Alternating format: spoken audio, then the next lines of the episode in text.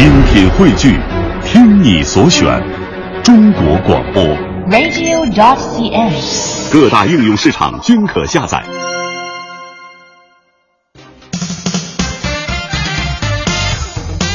各位好，星期四的上午10:05，欢迎各位将调频的指针持续停留在了中央人民广播电台 You Radio 都市之声 FM 101.8，我是晶晶，我是清源，我们是三好新势力。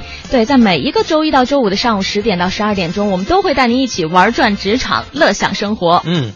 周四的第一个小时呢，是我们的职场维权宝典时间。对，在劳动关系当中遇到法律问题的朋友，可以通过微信发来你的问题，然后向坐镇直播间的律师提问咨询。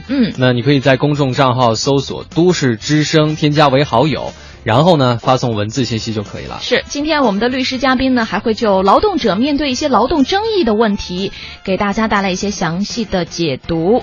那第二个小时数码达人的时间，我们来说一说10种能够提升你的工作生活效率的软件。非常实用的一期节目啊，欢迎大家持续锁定我们的 You Radio 都市之声，锁定 SOHO 新势力。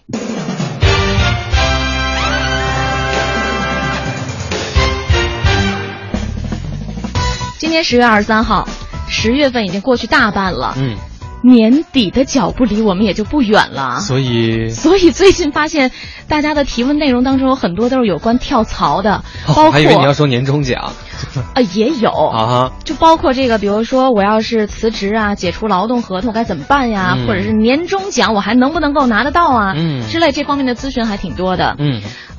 包括大家面对劳动争议的时候该怎么处理啊，该做些什么。我们今天继续从北京市高级人民法院、北京市劳动争议仲裁委员会关于劳动争议案件法律适用问题研讨会会议纪要2当中来寻求一些答案。这个好长啊。对，会议纪要会议纪要2当中。对，那我们接下来还是请出今天做客直播间的嘉宾，也是我们的老朋友，来自北京华富律师事务所的职业律师赵晶晶律师，欢迎赵律师。赵律师好。大家好，主持人好。会议纪要的名字有点长，我们就在今天的节目当中简称会议纪要啊，因为里面会有一些平时在判决一些相关案件的时候的适用的一些法律精神。上周的节目当中呢，我们已经开始涉及到了其中的一些问题。那今天呢，我们还会讲一些情况，比如说这个劳动者要离职，主动要向用人单位发出自己要离职的这个通知，也会在中间遇到一些问题，会有一些争议发生。请赵律师给我们来讲一讲。是的，这个话题呢，跟上次最后有一个听众朋友提的那个问题是有衔接的。上次的这个朋友提出了，就是说他向用人单位的主管部门或者说人事部门提出离职了。提出离职之后，用人单位并没有回复他。他说这个该怎么办？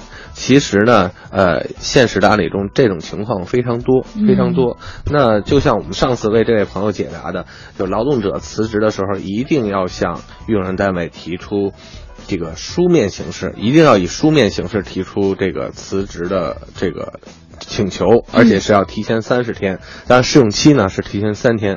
那有的朋友就说了，说我看了我们单位的我们公司的规章制度了，说口头提出也可以。那在这里头呢，我非常负责任的对大家提出这个建议，就是一定要用书面的。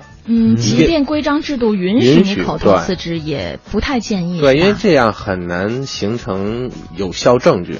你说当时我张三、李四陪着我一起去的，但是张三和李四一个跟用人单位还有3年合同，一个还有5年合同。那您认为您去与公司进行劳动仲裁的时候，这两位同事是否能给你去作为人证来证明你的所说的这个事实吗？看良心了。这个是这样，就是帮忙是情分，不帮是本分。对，是你不能要求人家帮了你，结果自己工作丢了，或者说在单位受到很严苛的待遇。对，总之这样就是一个不稳定的因素嘛。对，所以说一定要提交书面的，然后一定要让这个用人单位给你打一收条，或者在你的那个复印件上写着已收到，然后签个字。这是一个很重要的提示，就是你不光要自己提交一份书面的辞职申请，而且最好自己留一份复印件。对，然后让他在上面签个字。嗯，譬如说你的主管领导或者人事部门的，哪怕是人事部门的小文员，嗯，试用期刚来2天，他只要代表的是人事部门，他签收了就说明你已经送达了。嗯，那还有朋友说了，他死活不签，我也不能把他手指摁过来摇破了，咔摁个手印，是吧？那还有一种办法，就是变通的办法，就是你给人事部门和主管领导发封电子邮件。嗯啊，发封电子邮件，一般电子邮件这种想改动，当然肯定能改，我觉得，但是一般，那得具备很高的这个 IT。那我能不能去他办公室的时候把这整个过程拍下来？你可以录音，你也可以录音。现在对于录音证据，只要你是一个比较完全内容的录音内容，而不是说是明显就有简洁啊，或者说是你一部分，就是一整段啊。对，别人不知情的人听你的录音根本听不懂，那就不好说了。嗯，你要是一整段的比较完全的，是可以的。嗯，所以说你留下相应的证据呢，就对自己来说是非常有利的。对，即便仲裁的时候，那用人单位可以说你根本就没向我提出辞职，是吧？啊，所以说一定要有留下证据在手里面。嗯，然后同时呢，就是这次主要讲的是什么？交接工作。哦，一定要把工作交接好。嗯，尤其是什么？你手里面有时效性的工作。什么叫时效性的工作？举一个例子，比如说你是法务部的一名职员，你负责一个案件，一直跟着这个案件的流程。那这案件一审判决做下来了，单位还没有确定上诉不上诉，那这有15天的时间，然后正好赶这个时间你要离职，那你一定要把你的工作跟你的同事或者跟你相应的人去交接好。如果不交接好，由于你的原因造成公司失去上诉的这个权利了，那公司是可以向你主张赔偿的。哦，对，哦，是这样。对，你比如说这个案子有两个代理人，或者说有2个人在跟这个案子，你离职你要跟他交接清楚，或者说如果只有你一个人，你一定要跟领导交接清楚。那这是时效性的案件。说一句非常怎么说呢，就是即便你晚离职几天，你也不要把这个事情给错过了。对，比如说还有一个朋友是，他是由于工作失误没有把那个工伤保险的这个相关材料递上去，过了期限了，那造成公司的损失，这都属于时效性的，你必须得在这个时间之内去完成。因为第三方或者司法机构，他不管你们公司内部之间有没有什么问题，那只要法律规定的时间之内你没有履行，那你就丧失权利。那这样呢，你就会给公司造成损失。是，对，这样的话，公司根据这个会议纪要的精神，如果去通过仲裁啊，或者通过诉讼向你主张损失，你是要承担的。这个麻烦是很大的。对对对，其实你晚离职2天，可能问题不是很大。那你一生气一赌气，那就是主要说你不要丧失你的职业精神。其实对啊，对对对。刚才赵律师讲的这个2个例子，可能都是你自己手里的责任负担的责任是非常重要的，很重大的。但是像上周我记得那位听众朋友问的那个问题，就说单位也不同意我辞职嘛，对，也不理，那我干脆就，我可不可以偷偷的关手机，把手机关掉？对，对，我还印象非常深刻。其实最好别这样。对对对。然后我上次还提出来，一个是就是把这个工作跟主管部门拉一个清单，你说我手里有什么工作，你就这个东西就附在你的辞职申请后面，让他们一并都收到，就是你已经告知他们了，这个有1、2、3、4、5件事情，然后并且哪件事情是非常急的，哪件事情可以缓，那尽快交接。如果不交接，你也履行告知了，那是他们怠于行事。那还有一种呢，实在不成，你就把这相关的材料，可以去公证机关进行提存。当然，这个东西值不值当，因为你公证也有一定的费用和成本。所以说，如果你做出了离职的决心，并且有这些方面的证据在手里，我觉得公司可能考虑的时候也要分析这个风险。你比如说下级向人事主管说了，说我签收了他一份这个东西，后面还附着交接工作的清单，那这样人事经理一看也会考虑，对，一看就是可能咨询过律师，或者说本身有多次离职的经验，这样就会正确处理与你之间的这个劳动关系。这样呢，一方面呢是便于协调劳资关系，另外一方面减少双方的损失。是，最终其实还是减少劳动者的损失。有的时候劳动者可能是置气啊，或者说耍一些脾气啊，其实这都是没必要的，会给自己带来伤害的。对对对，还有说莫名其妙的接到一纸传票说要求你赔偿损失。以前的关于赔偿损失的这个精神不是特别统一，现在这个会议要明确提出，如果是劳动者的原因造成的损失，用人单位是可以主张赔偿的。所以说权利义务是平等的。这个会议纪要求了很多公司要履行的责任，同时也明确了很多员工你要离职的时候要完成自己的工作和相关的义务吧。对，是。其实对双方来讲都不是很愿意走到法律的那个程序当中去，但如果你在之前已经把自己可以做的工作都做好了，比如说保留了足够的证据，做好了交接的工作，那对方看到你是很有法律知识的，他也不会说钻法律的漏洞和空子了。他也会考虑他这么做的成本和代价。是。好的，10:15的时候，我们要进一段路面上的交通情况。当然了，也欢迎大家继续把你在劳动关系当中遇到的一些法律问题，以文字的形式发送到我们的微信公众平台都市之声。建议大家把您遇到的情况尽量详细的描述出来。如果呢您只发了很短的一句话，或者说这个情况我们大概都看不大明白的话，也没有办法帮到您。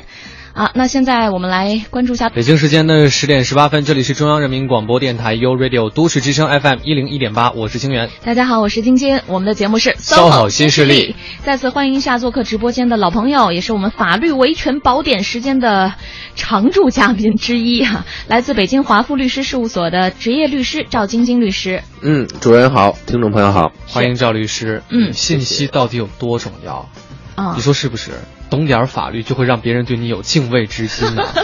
哎呀，所以这个大家必须要好好学习才行。我觉得你看你生活当中的方方面面，其实都有可能会跟别人产生纠纷。那这个时候你知道点法律的话，你就心里有谱。他也会觉得那你不是轻易好骗的那种人。是的，确实这个话虽然说的比较通俗但是这么个道理。是啊，而且我一直认为呢，像法律它是属于一种工具，就是一定会在生活当中帮到你的。所以我觉得其实你看做这么长时间的关于这个，我们还只说的是关于劳动关系当中出现纠纷的一些法律问题。其实到现在我觉得我个人也没有说真的就有多明白，只是可能有一些情况比较了解，比如说婚假呀年假呀对我来说呢就是比如说工伤还有这个比如说解除劳动合同跳槽没有了。所以就是说在这个具体情况真的有可能比我们想象当中还要复杂赵律师，就是具体接触到的一些案例。所以各位也自己平时没事的时候也去琢磨一下就是你在工作当中可能会发生哪些问题，还有你哪些是提前要把准备做好的。别到时候需要拿出来东西的时候就没东西，这就很尴尬了。是的，所以我们接下来的时间呢，就来分析具体的个别情况分析一下具体的案例。首先呢，这位叫做简单爱的朋友来提问了，其实我觉得他还算挺明白的，因为他列举的这个事实还非常清楚，条理很清晰对。他说呢，我收到的这个 offer 里面呢有如下的薪资说明条款。第一条，本公司实行绩效工资制度，您的年目标收入总额是税前9万元。年目标收入。第二条，其中占年目标收入总额80%的部分为基本工资，按月计发，即每月基本工资是税前6000元。三，其中占年目标收入总额的20%部分呢为年绩效工资，计算基数为税前人民币18000元。那根据公司绩效考核制度计算实际发放的数额。所以他就说，我想咨询的是第一点，年底公司没有发放这20%的部分，这个为年绩效工资是否可以索要？第二点说，如果我在今年年中今年这个中途离职了，是否可以索要离职前的这个部分的年绩效工资？这两个问题。那关于第一个问题呢？他的这个合同里面有一个小小的伏笔啊，有一个小小的伏笔。这还得往深了看是吧？对，他说根据公司绩效考核制度计算实际发放，而且他在总第一条里面说的是目标收入总和。嗯，就是公司在签这份劳动合同的时候是打了伏笔的，就是虽然跟你谈签合同时候跟你谈你的年薪是9万，但是在这里面呢，这个20%这部分就要看你的绩效了，就看你的表现是吧？对，如果你要完成你的目标呢 ，OK， 20%就发，如果没有完成呢，可能适当的酌减，这就跟他这个根据公司绩效考核制度计算实际发放数额的这个约定就吻合了。所以说如果那最后肯定是有一个报表的，你完成了多少工作量，你是不是实现了你们年初的这个预计，然后你的工资是多少。所以说这个也要看最后的年度的这个总结的情况，看你的工资收入。但是如果你完成了，公司以种种理由拒绝发放，那你是可以进行索要的。这个呢又回到我们上一期节目说的，你怎么索要，你先得去劳动行政主管部门，通过行政方法行政手段先去下达一个催发的一个通知。如果用人单位在接到这个催发通知书之后还不向你支付的话，你起诉，同时附上行政机关的这个决定，你才能主张，不然的话你很难要求他支付你2倍的这个赔偿金。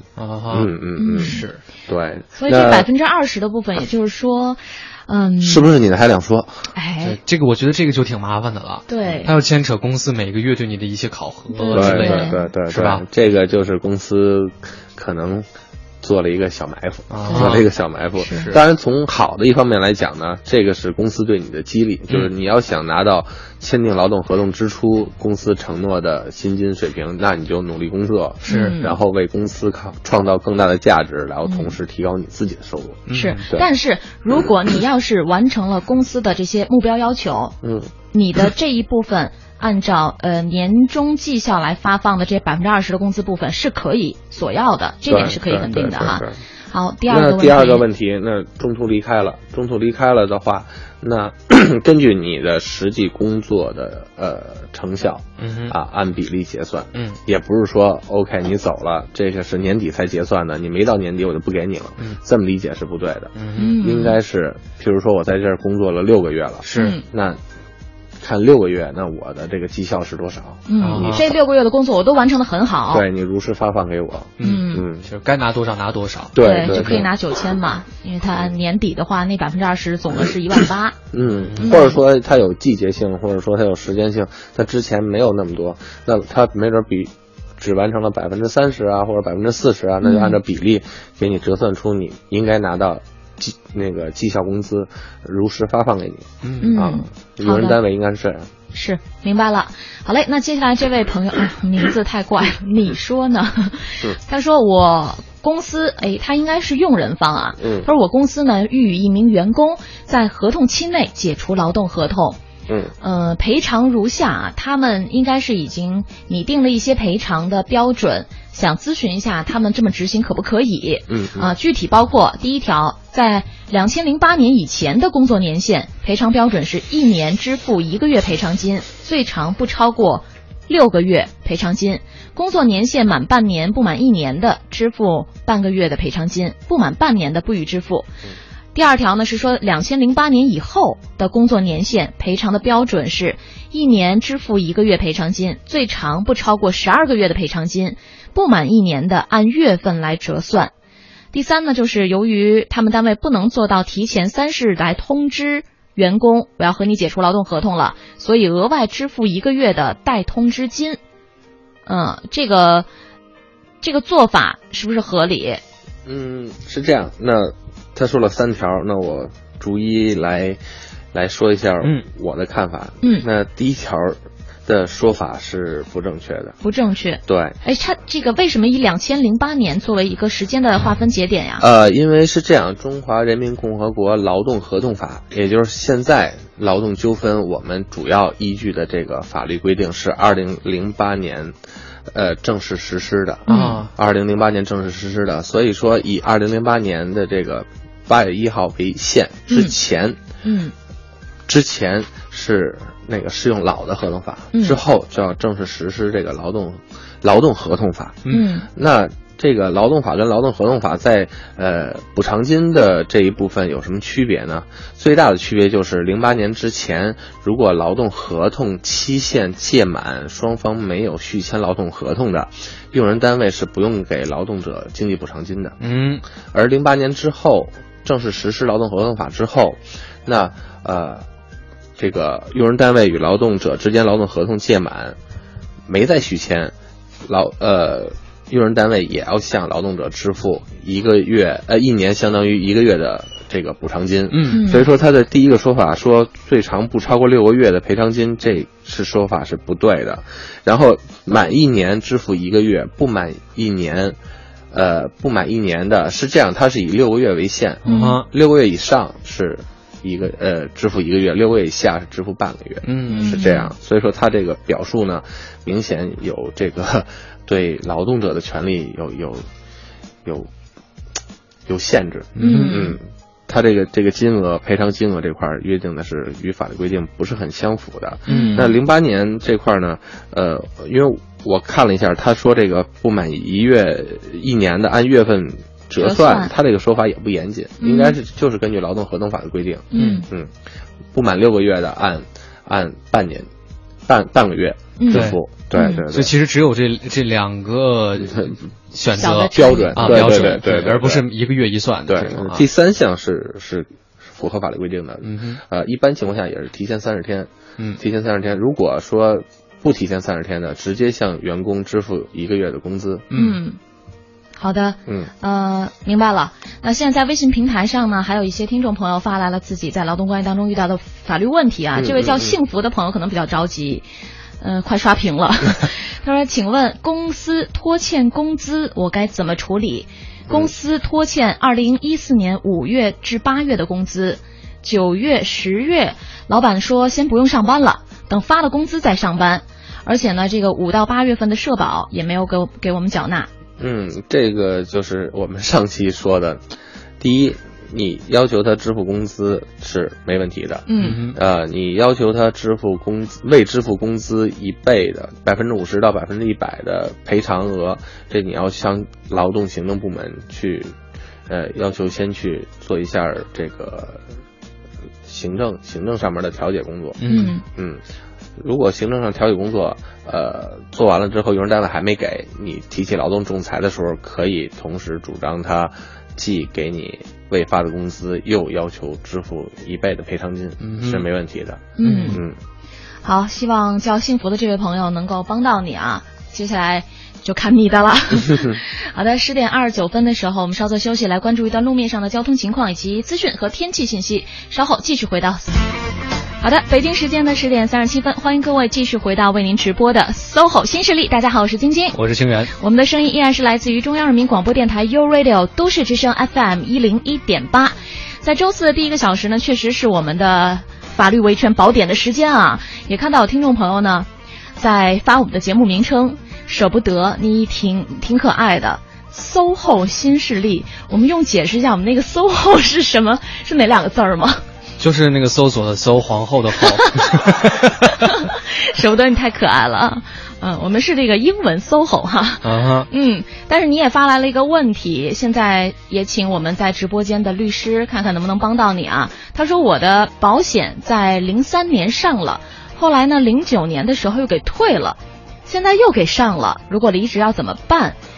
您这个首先啊，他的这个情况描述的不是特别清楚，但我们在推断啊，我们推断一下，看是不是这样。如果不是，你一会儿把你的情况再补充过来，是不是03年的时候呢？比如说你在某一家公司工作，他给你上保险了，然后一直上到09年，到09年的时候呢，比如你因为离职或者什么其他的原因，这个保险呢就没有继续。你现在等于是09年到现在，是不是出现了一个保险的断档？不知道你是不是这样？还是你还是把你的情况再补充说明一下吧。就要写至少100字。要140字以内是发微博呢。这边长一些的话，我们就可以少一些揣度的这个过程了。对对对，而且我们揣度之后也未必就是您的实际情况。对，而且就是很多朋友都发来一些问题。所以希望大家呢都能够把自己的问题表达的稍微详细一些。好，那这边呢，我们刚刚你说呢，他其实最后还有一个补充问题哈，还是先把他那个补充问题解决掉。你是说上一时段的那个？就是那你说呢？你说呢？你说呢？啊！是，他说如果要是公司的员工是社会连续工龄满了15年，这样公司还是否可以与他解除劳动合同？如果只是这一个条件啊，如果只是连续15年的这个工龄，那是可以解除的，就没问题是吧？对，但是根据劳动合同法的相关规定，如果是满15年，同时距离法定退休年龄不足5年的，那就不能解除劳动合同，这是法律明文规定的。如果公司强行与这名劳动者解除劳动合同的话，那就构成违法解除劳动合同。那这样的话，公司有可能受到什么处分呢？那有可能受到的处分就是根据最高人民法院审理劳动合同纠纷的规定，和相关司法解释，那就是这个解约的赔偿金就不是最多不超过12个月了，而是这名员工为你这个企业服务了多少年，就按多少个月来折算支付。对对对，比如说他服务了18年，18年就是18个月，18个月，对，而不是说我只补12个月怎么样，不是这样了，这样公司可以受到很大的制裁。但同时必须满足这两个条件，第一就是你社会连续工龄满了15年，并且您离法定的退休年龄不满5年。好的，明白了。对，而且是在本单位连续工作15年，不是社会，就是说，比如 A 公司10年，B 公司5年，不是这个意思，是在同一个单位连续工作15年，同时距退休不满5年的，你是不能解除劳动合同的。这样是明白了。好的。好，这边有一个问题超过100字的朋友选择回答。我们来看一下。他说：“那个律师您好，我目前是某医院的一名住院医师，工作了1年的时间，劳动合同签的是3年，现在想要辞职了。合同中约定，提出辞职后呢，医院可以不同意解除劳动关系，劳动者必须要继续工作6个月，再次提出这个辞职，方可解除劳动合同。同时还约定，由于医院对于住院医师进行了培训。”劳动者呢需要按照违约时间长度做出5到10万元的赔偿，但是我去年因为怀孕生孩子，领导并没有安排正常的培训，仅是安排了重复性的一些工作。那请问这6个月的时间和赔偿是否合法？然后呢，他有一些补充的部分啊，他说，而且当时医院领导在发现我怀孕之后，声称入职时口头约定了5年之内不能怀孕生孩子。不过我有录音，是不是可以作为证据？这个是3个问题。第一个问题就是这个6个月的约定，是否能约束劳动者？对，就是说我现在提出辞职了，你不同意，然后必须要求再工作6个月。这个是对劳动者合法权利的限制。如果提起仲裁的话，这一条会认定为无效的，所以说不会对劳动者有限制。这只是。能证明这个医院可能对你有这种霸王条款，类似于这种。是，这是第一个问题。第二个问题就是培训的这个费用。对，那这名听众呢，他没有实际接受到这个培训。那他离职的时候也就不用向单位提供这个解约的这种赔偿金。第三个问题就是说口头要求或者口头约定，这个不怀孕，这也是对公民基本权利的限制，这也是没有效力的。是。另外我想再把刚才那个问题再补充一下，就是说这个连续工作满15年和退休工龄不满5年的，是这样，只是就是正常解除劳动合同。如果他在工作的过程中严重违反公司的规章制度，或者说他违法，或者说他给公司造成损失，那是可以辞退的。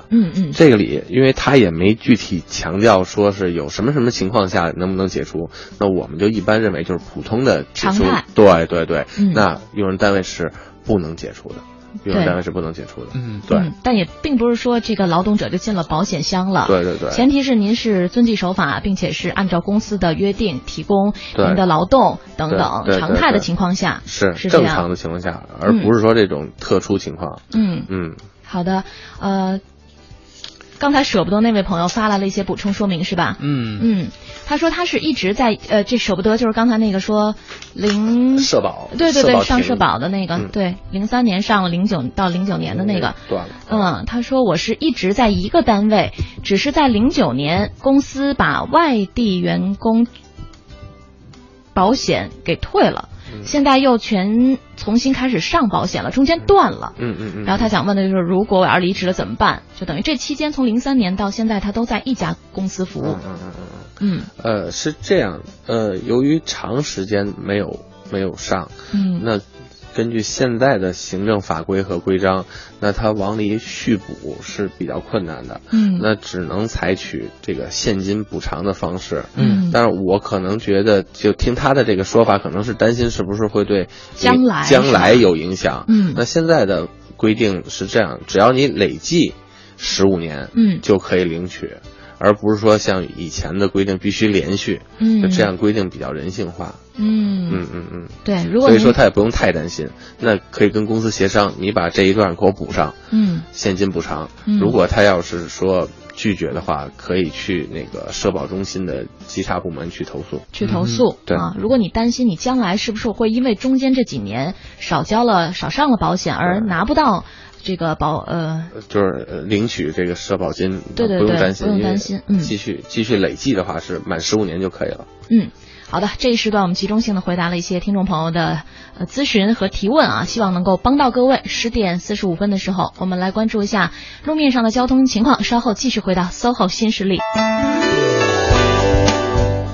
北京时间的10:47，这里是中央人民广播电台 You Radio 都市之声 FM 101.8，各位好，我是清源，我是晶晶，我们是 SOHO 新势力。我们的坐镇直播间的职业律师是来自北京华富律师事务所的赵晶晶律师，再次欢迎您。欢迎赵律师。听众朋友好。是，今天我们会继续给大家在面对劳动争议的时候一些问题啊，给大家带来一些解读。那我们接下来要讲的这个情况呢是那我跟大家说一下吧。这个情况就是用人单位与劳动者协商变更劳动合同的终止时间，是否应当认定为签订2次劳动合同的情况？这也是大家经常会面对的问题。也有听众朋友提问，就说：那我签的劳动合同，比如说是3年的，期限快满了，这时候用人单位说，那咱们变更一下劳动合同终止的日期吧。咱们直接把这个时间，比如说应该是2014年12月31日届满，直接咱延到2017年吧。他通过这种方式来规避公司应当承担的责任，等于这就不算再签一次了。就以前对于这个变更是如何认定的，就是仲裁委啊、法院啊，不同的法院它有不同的认定。那这次呢，会议纪要对于这个问题是着重的，拿出来就是定了一下到底是怎么认定的。那主要是为了维护这个正常的劳动关系。其实这个关于这种变更劳动合同，其实有2种方式，如果严谨来讲，一个就是把劳动合同的时间往后延，这是我们经常会遇见的。还有一种情况就是往前延，比如说应该是14年的12月31日，那变成14年的11月31日，往前延。那这个会议纪要精神就是这么规定的，如果往前延，那就是合同变更。没有什么问题。只要双方意思表示一致，并且签字盖章，那合同就是变更之后是仍然有效的。那如果往后延，那就是有不同的规定了。往后延，如果你是第一次签劳动合同，那就是你是认定为第2次签。如果你第2次的劳动合同再往后延，那直接就应该按照无固定期限劳动合同来继续履行。哦，这样就最大限度地保护了劳动者的合法权益，同时就把用人单位想使一点小聪明的这种想法、这种伎俩就给打消了。对，断了你的念头。对啊，对，法律有明确规定，这条路行不通，你们就不要再耍这个小花招了。对对对对，我觉得还是挺人性的。这个会议精神做出的补充是，其实还真的是对劳动者更好的起到了一定的保护的作用。对对对，这样就是也不用有纷争，因为判决，虽然咱们国家不是判例法国家，就是这个判决之后对其他相类似的案件都有借鉴，但是它对于普通老百姓来说，它是有一个指导意义的。对于这个其他的审判机构，它也有一个参考价值。是，那如果同一个事情，判决结果或者说裁定书的结果就混乱不一，那对于用人单位也好，那就心存侥幸；对于老百姓来说，就惴惴不安。对，那万一我们单位也这么干，那怎么办？那现在标准统一了，最起码在北京市的范围之内，标准统一了。那劳动者就可以很轻松上阵了。如果你们用人单位再耍什么伎俩，最后如果仲裁，如果是诉讼，那你们这个行为最后怎么认定，那大家都心知肚明。而用人单位也不要在这方面再打算盘了。对，我在这里再强调一次，就是无固定期限合同对于劳动者来说，它不是金饭碗，然后对于保险箱，对于用人单位来说也不是世界末日。只要这名员工他能够最大限度的发挥自己的光和热，你对这名员工的待遇又是非常合理的，那签什么合同都没有影响。对，那之所以发生纠纷，那肯定是有人想得到这种法律之外的利益。有的单位就担心说，我签了这么一名员工，最后我还没法开他。不是，你就签一个普通合同，你没有任何理由，你也不能开除他。你开除他也要给补偿金。是啊，你这边有一个无固定期限的员工，如果他真是触犯了规章制度，如果他真是违反了法律规定，那不管他签什么合同，你还是可以跟他解除劳动合同的。在这里其实一个稳定的团队，稳定的这个劳动者的这个运行机制，其实对一个公司来说是非常宝贵的。哎呀，突然间觉得有点从我们那个法律咨询的时段跳转到了像周二、周三这种职场话题讨论的时间里了。对，这个对双方，对劳资双方来讲，都是一个稳定良好的运行机制，是最理想的状态。对，大家都不希望每天互相算计着过日子哈。对，所以还是懂点法律很重要嘛。如果用人方也能够很好的明白现在这个法律规定的话，他也不会再去那么想了。对对对。然后如果劳动者明白的话，他也可以放心去踏实工作。是的。最后一点时间，我们再来选取一位听友的问题来提问一下。风云大侠，他说到，我和公司签了为期1年的合同，今年呢8月份合同到期，公司一直没有跟我续约，我打算离职了，所以呢就提前了几天通知了单位。后来我找到新工作，因为新单位需要原公司出示一份离职证明，但我原来的公司呢就不愿意帮我开这个离职证明，更不同意我离开。拿不到离职证明的话，我能去新单位吗？这会对我今后比如说购买社保啊、签订劳动合同产生影响吗？小梅这个问题为我们下一次的节目开启了一扇门。对，下一次我们这不是他的问题，这是你风云大侠的问题。最起码小梅很会挑嘛。是，对，知道表扬。因为下一次其实主要就为大家讲，就是用人单位拒不向劳动者开具解除劳动关系证明，那怎么办？那今儿答吗？今儿先听下回。对，还是希望这位朋友呢，下次继续坚持听我们的节目。我觉得这样吧，是有办法吗？有办法就好，有办法就可以锁定收听一下，期待一下。而且不但有办法，还有意外的收获。真的，还有想象不到的那个惊喜。对。但一个礼拜的等待就是值得的。对。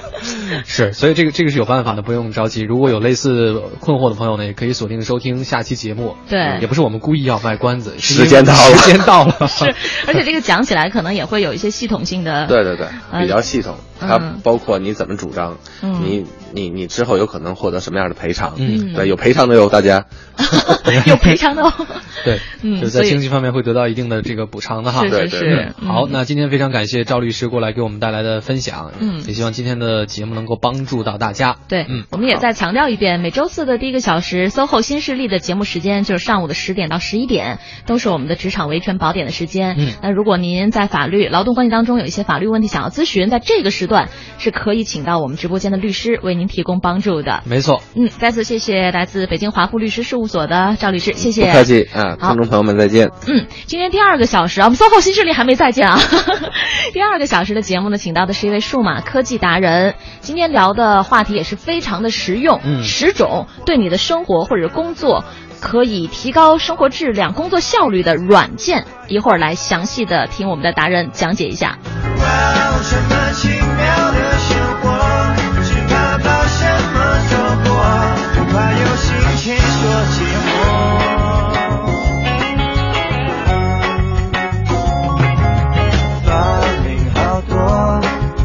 新鲜玩一朵，有的没的都有，没机会执着。洗碗好多，不过爆笑材料多，随便恶搞一下，再恶不洒脱。哇，这么美妙的生活，怎么好意思不活？怎么好意思不快活？